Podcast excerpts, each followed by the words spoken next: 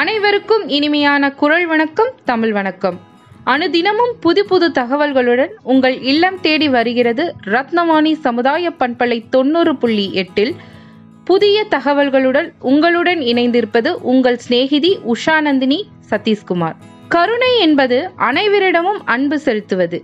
எந்தவித பேதமும் இன்றி சமரசமாக இருப்பதே கருணையின் வெளிப்பாடு. ஒவ்வொருவரும் சக மனிதனை சமமாகவும் கருணையோடும் அணுக வேண்டும். என்பதே இந்த இயக்கத்தின் நோக்கம். தொழு நோயாளிகள் என்றும் பாராமல் அனைவரையும் அரவணைத்து கருணையின் உருவமாக விளங்கும் அன்னை தெரேசா அம்மாவே நமக்கு மிகச்சிறந்த உதாரணம். இதோ அவர்களை போற்றி இன்றைய தகவல்களை உங்களுடன் பரிமாறிக்கொள்கிறேன். அன்பை அள்ளித்தந்த அன்னையை அன்பின் கடிதத்தை எழுதிய இறைவனின் கைகளிலே அரக்கனையும் அடிபணிய வைக்கும் குணத்தவளே. ஒதுக்கப்பட்டவர்களை அரவணைத்த பேரொளியே க கயம இருளை விளக்க வந்த சுடரொளியே. துயரில் வடியவர்களை தூக்கிவிட்ட தூயவளே தீண்டாமை என்னும் கொடிய நோயை விரட்ட வந்த சக்தியே. புன்னறி கொண்டவர்களையும் தூய்மையாக்கிய புனிதவளே தனக்கென்று வாழாமல் தொண்டிற்கே தன்னை அர்ப்பணித்த தாயே கருணை கடலே அன்னை தெரேசாவே. உம்மை வணங்குகிறேன்.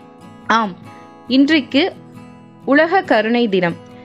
என்றாவது ஒரு நாள் தெரியாத ஒரு நபர் நமக்கு உதவியது உண்டு அல்லவா? நாம் எதிர்பாராத அந்த செயல்தான் நம் கருணையின் வெளிப்பாடு. அதைத்தான் கருணை தினம் என்று கொண்டாடுகிறோம்.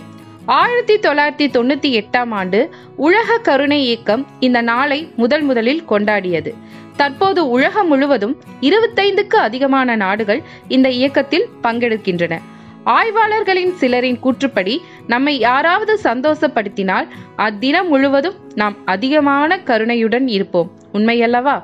ஆம். இந்நாளில் முக்கியமான நோக்கம் எல்லைகள் இனம் மதம் ஆகியவற்றை கடந்து நாம் அன்பு செலுத்த வேண்டும் என்பதே இந்நாளின் நோக்கம்.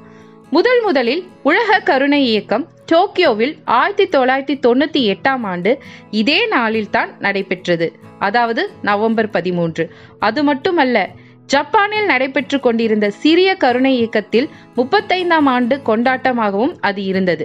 கருணையின் வெளிப்பாடு நம் உடலில் ஆக்ஸ்டோசின் அளவை அதிகரிக்கிறது. இது இதயத்துக்கு மிகவும் நல்லது. கருணையால் என்டோர்பின்ஸ் சுரக்கம் இது இயற்கையான வலி நிவாரணியாக உடலில் செயல்படுகிறது.